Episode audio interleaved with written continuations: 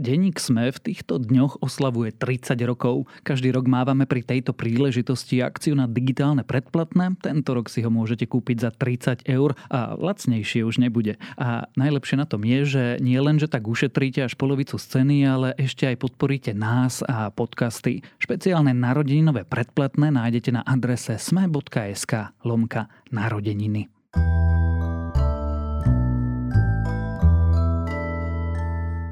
Odpovedajú na vaše otázky, píšu básne aj piesne, domáce úlohy, po novom dokonca abstrakty vedeckých štúdií. Za posledné mesiace vidíme nástup rôznych chatbotov poháňaných umelou inteligenciou, až sa začnete pýtať, čo to asi urobí so spoločnosťou. Dnes sa pokúsime odpovedať. Je útorok 17. januára, meniny má Nataša a aj dnes by malo byť škaredo a zamračené. Nachystajte sa radšej na dážď, niekde môže dokonca snežiť. Denné maxima by sa mali pohybovať medzi medzi 0 až 8 stupňami. Počúvate Dobré ráno? Denný podcast denníka Sme s Tomášom Prokopčákom.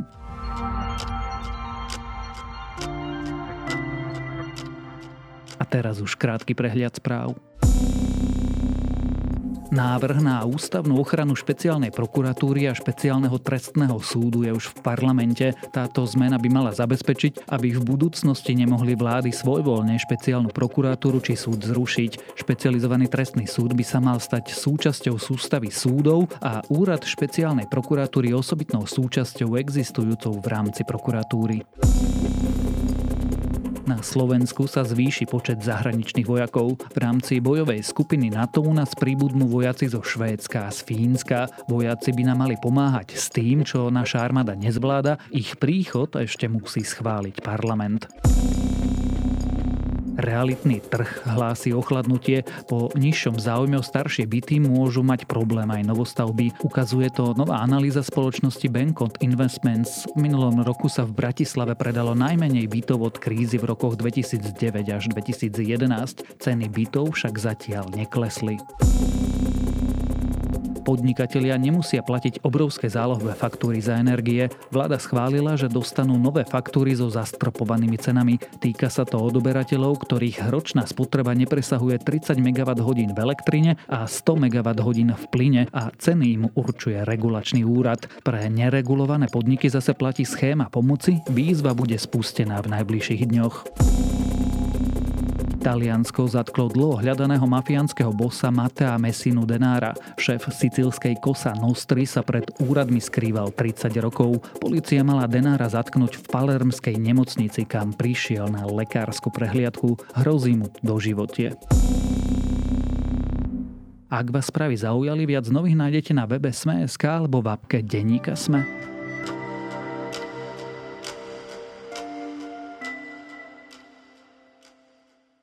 Turingov test by vám mal dať odpoveď na otázku, či je nejaký stroj inteligentný. Vyzerá nejako takto. Človek kladie písané otázky dvojici subjektov, z ktorých jeden je iný človek a ten druhý stroj.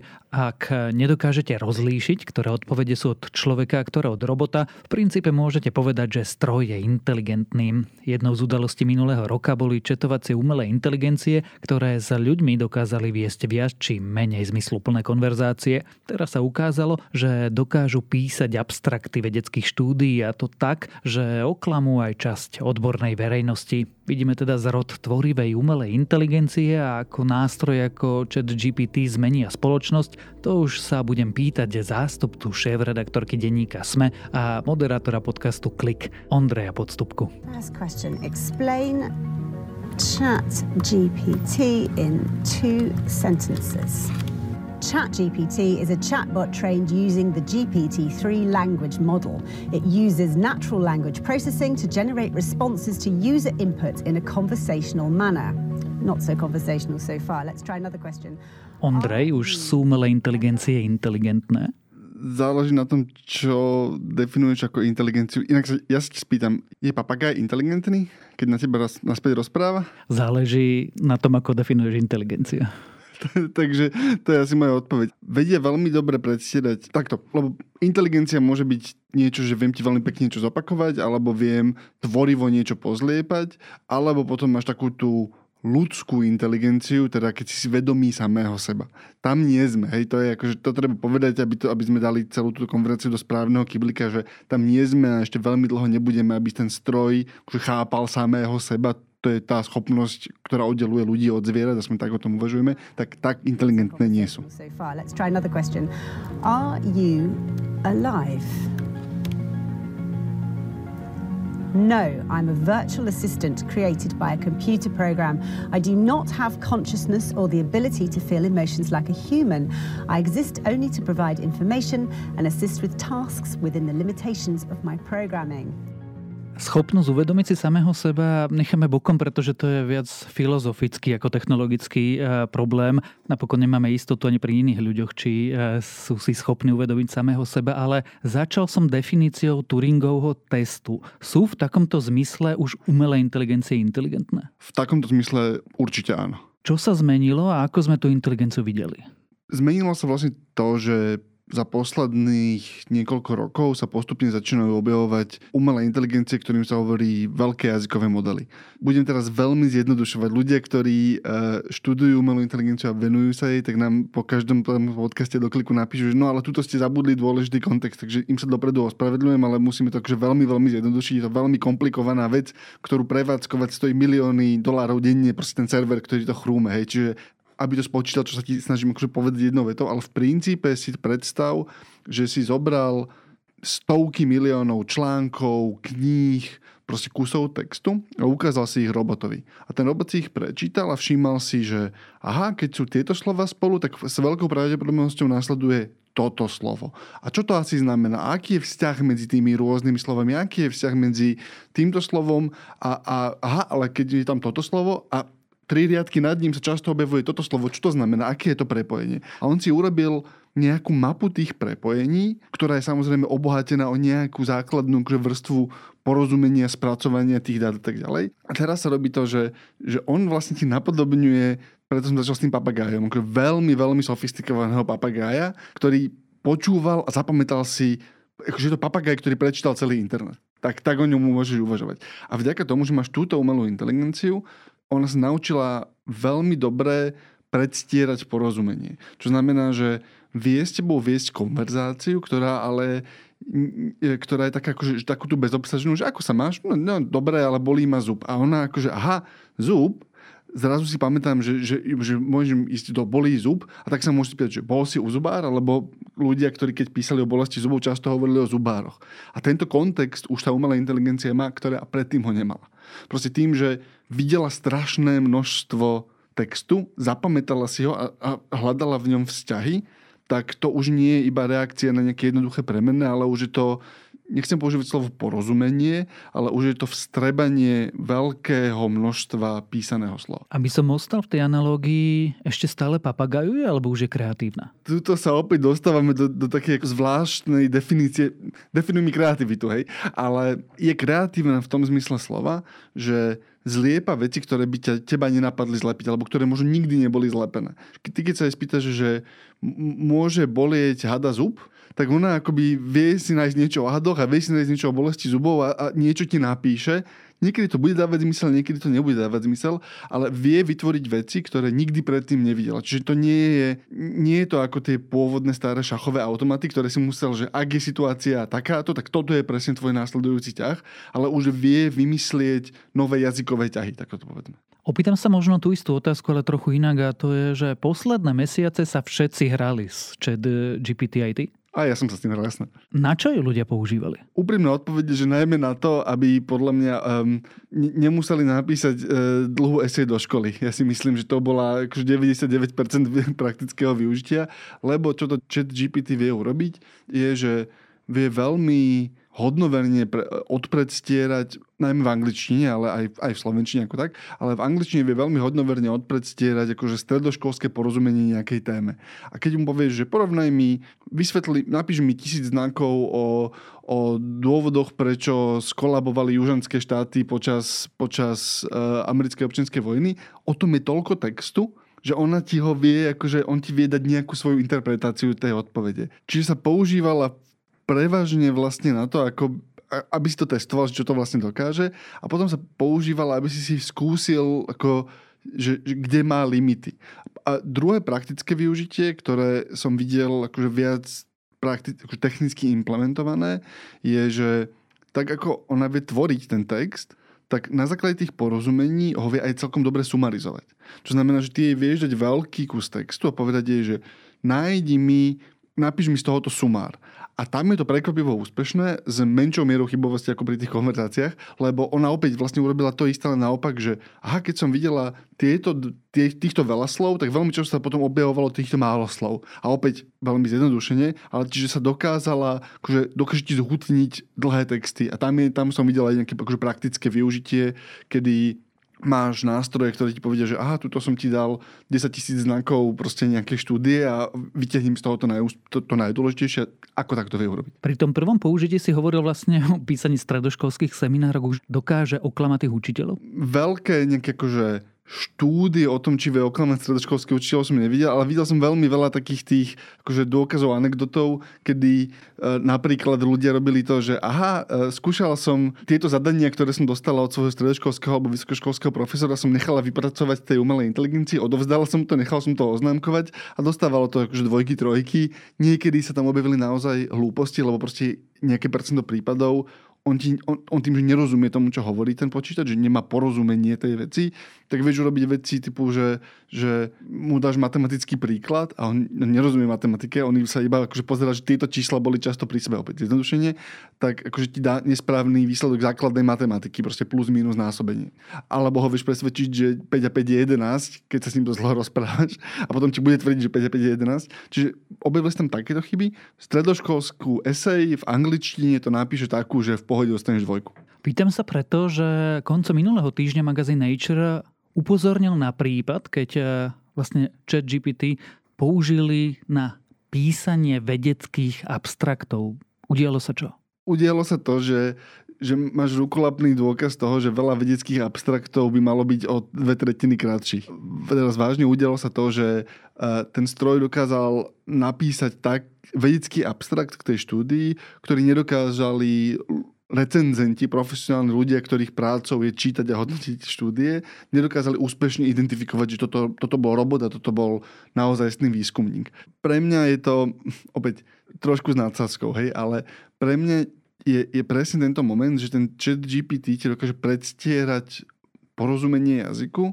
Podľa mňa dobrý nástroj na to, aby si presne identifikoval tie veci, kde sa používa ten jazyk iba preto, aby sa používal jazyk a kde máš málo obsahu. A to sú presne tie vysoko formalizované, jazykovo nabubralé formáty typu stredoškolská esej, typu abstrakt štúdie, lebo abstrakt štúdie každý, kto čítal tie abstrakty štúdie, vie, že sú napísané takým tým hrozným vedeckým jazykom. Naozajstného obsahu je tam možno z trojstranového abstraktu sú možno tri odseky toho, akože čo tam, či tam prišiel naozaj čítať. A podľa mňa toto je tá ťažká vec, ktorá nás čaká. Od začiatku ľudskej histórie znamenalo, ak to vieš povedať, akože, tak to znamená, že tomu rozumieš. Medzi tým to bolo takmer úplne rovnitko. Ale to sa začína rúcať a čaká nás to isté. Všimol si to, toto nie je úplne z mojej hlavy, všimol si to Ben Thompson, akoby analytik, ktorý sa tomuto venuje, ale to isté sa stalo s matematikou, keď prišli kalkulačky. Že aha, ak si dostal k výsledku, znamená to, že rozumieš tomu procesu, potom prišli lacné kalkulačky a matematikári na strednej aj na vysokej škole sa museli akože prispôsobiť tomu, že tá kalkulačka existuje a je zbytočné akože učiť ľudí iba počítať, ale potrebovali získať dôkaz porozumenia. Že ukáž mi, že rozumieš tomu príkladu, nedaj mi iba výsledok a to isté nás čaká s jazykom, akurát to bude oveľa ťažšie, lebo jazyk je mekší ako matematika. Tým sa dostávame k tej spoločenskej rovine. Máme problém, pretože doteraz sme sa rozprávali, že nenulová časť verejnosti odbornej verejnosti nedokáže rozlišiť, či text vznikol v hlave a na klavesnici človeka, alebo ho vytvorila umelá inteligencia. Čo s tým? Máš problém, máš, máš niekoľko problémov a niekoľko príležitostí tie problémy, ako, ako prvé problémy, ktoré ti z toho bezprostredne vzniknú a myslím, že začnú vznikať už tento rok, je, že podobné nástroje budú schopné vyprodukovať absolútne zúrivé množstvo úplne bezhodnotných informácií, čo si akože intuitívne si že to môže byť akože zbytočné, ale my sme videli dezinformačné kampane, ktoré sú presne postavené na to, že ťa iba zaplavia balastom, prázdnym obsahom a vytvárajú akože zdanie šumu, z ktorého si ty nevieš vybrať tú naozaj akože užitočnú informáciu. To sa môže diať v zdravotných veciach, v, v politike, akože vo všetkom, lebo tá cena za vyprodukovanie toho balastu, ktorý na prvé pozretie sa zdá ako normálny text, dramaticky klesla. Už za posledné tri mesiace klesla takmer na nulu. Pritom ten, ten chat GPT je bezplatne dostupný na teraz. Čiže to je spoločenský problém, ktorý nás čaká a to je niečo, o čom sa rozprávame už 10 rokov o nejakej základnej, mediálnej proste akože, gramotnosti a jej nárok, nároky na ňu akože budú musieť prúdko stúpnuť. A potom máš také presne tie veci, že budú sa s tým musieť vysporiadať stredoškolskí učitelia, asi aj vysokoškolskí na Slovensku. Ak prevádzkuješ tú firmu na automatické, na, na predávanie diplomoviek, čo na Slovensku je bohužiaľ nejakým spôsobom ešte stále akože biznis, myslím, že si trochu nervózny, nie že by som akože tým biznisom želal veľa dobrého. Čiže to budú také akože niektoré vážnejšie, niektoré komickejšie problémy. Potom tá druhá vec je, um, že, že tam máš aj veľa príležitostí. Môžeš znova premyslieť to, čo je dôležité pri vzdelávaní. Musíš znova vymyslieť to, akože ako posun, posunieš vzdelávanie, aby si akože došiel k porozumeniu a nie iba k predstieraniu. Hej, akože ten klasický stres, akože slovenský, že na tej škole, že vykecám sa z toho, hej. Mm, už, už, už to je čoraz ťažšie a ťažšie. Čiže je to taký trochu, mek, bude to taký meký reštart, podľa mňa pre ľudí, ktorí pracujú s jazykom. Ten sme posledný mali asi niekedy pri Gutenbergovi, takže to bude zaujímavé.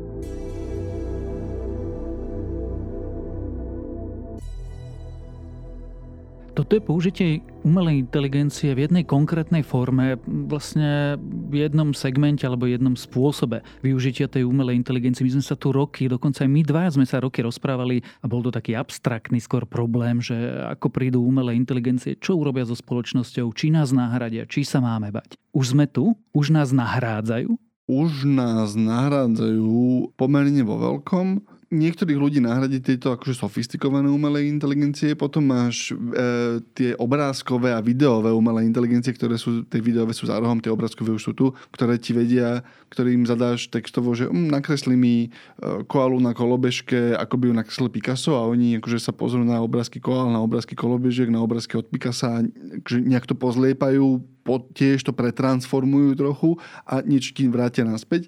A to už vidíš proste v novinách, to už vidíš v nejakých dizajnových agentúrach, že tohoto sa začínajú chytať a to sú, to sú zadania, ktoré by dostávali umelci, budú nejaké zadania, ktoré by dostávali novinári, budú nejaké zadania, ktoré by dostávali asi aj úradníci, ktoré proste akože týmto prejdú.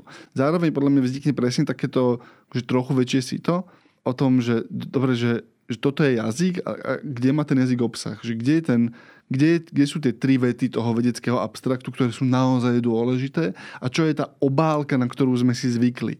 A že možno jazyk čaká akože takéto oddelenie tých akože skrupúl a tých, toho jazykového nánosu. A opäť, ak ma počúva jazykovedec, tak teraz akože kričí a podľa mňa aj nahlas aj vnútri, lebo ten jazykový nános je pre jazyk strašne dôležitý. A, a toho, povedzme, že tvrdého obsahu toho jazyka. A ja neviem, čo sa stane, keď tie veci začneš oddelovať, lebo, lebo proste ľudia, ktorí pracujú s jazykom, vedia, že niekedy potrebuješ tá istá vec povedaná dvomi spôsobmi je psychologicky veľmi iná pre človeka. Proste, že keď sa máš nejakú zvadu s partnerom, tak ona sa môže na, na dvoch slovíčkach, ktoré sú iba slovíčka, akože zvrhnúť v zmier alebo v horšiu hádku, pričom ten obsah, ktorý hovorí ten človek je ten istý, len proste ide o to, ako je podaný. A ja neviem, čo sa stane so spoločnosťou, keď akože budeš musieť z nejakého dôvodu tieto veci oddelovať. Akože je, to, je to naozaj, že prúdka filozofia.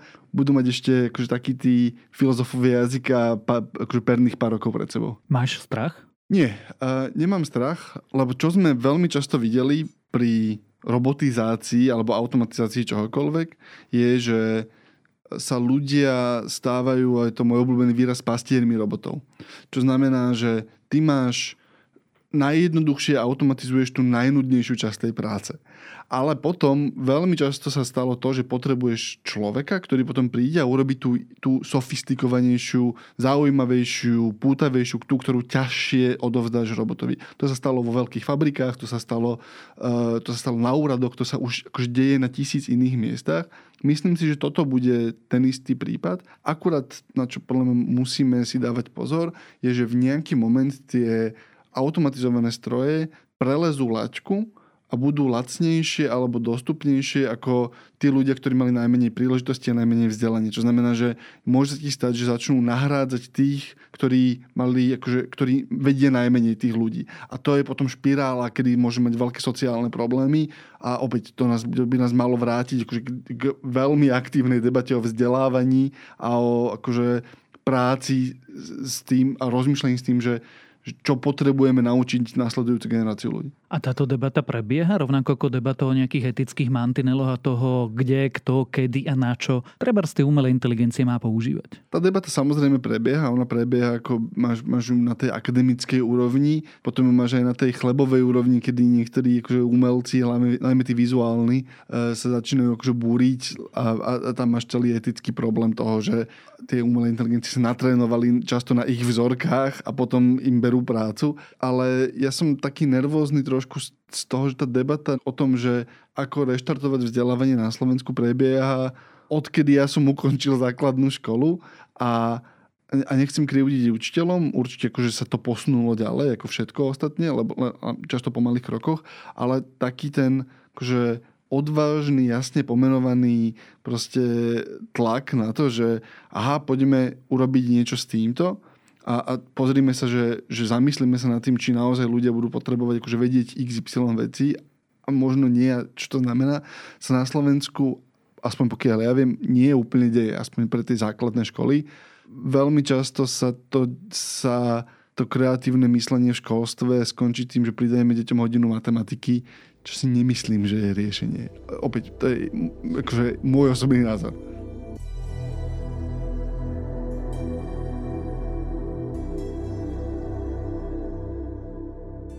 Nakoniec to tak trochu premostím a pokúsim sa to aj uzavrieť. Rozprávali sme sa o četovacích botoch, o umelej inteligencii pri texte.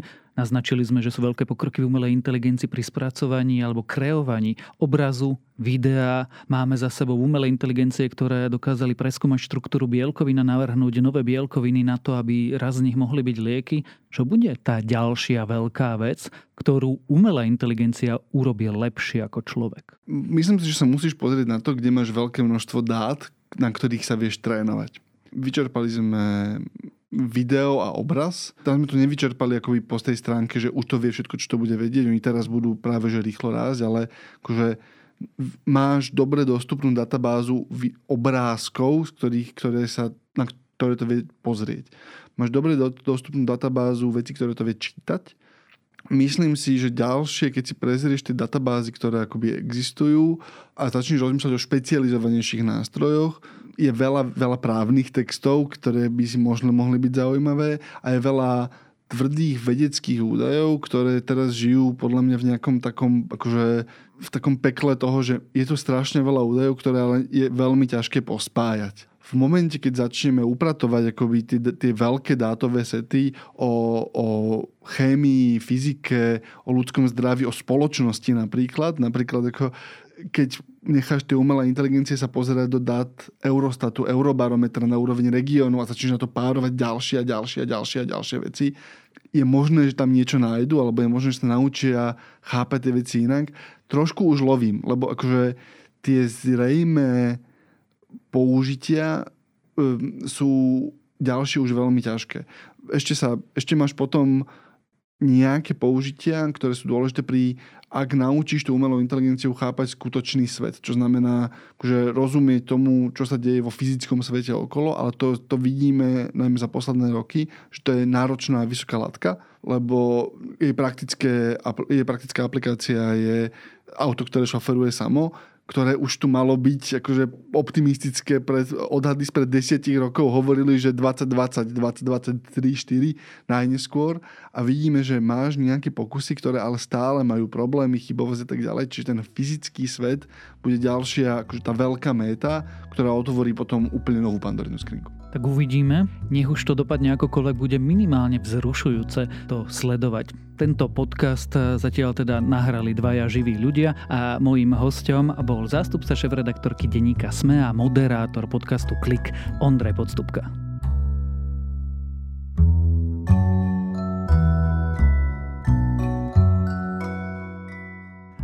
Aby sme zostali v technologickom žánri a je odporúčanie dnes pre vás vybral Ondrej. Last of Us na HBO Max je totiž doteraz najlepším spracovaním príbehu z videohry pre televíziu alebo film.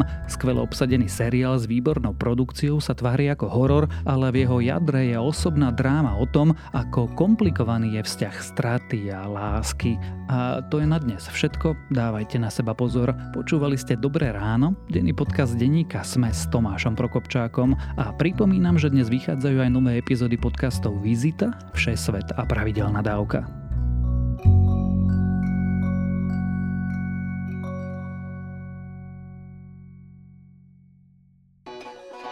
Chcete vedieť, kde baranie masť pochuťka? Čo vám treba na zdolanie 7000 a ako spraviť zo stráženia mačky vytúženú dovolenku?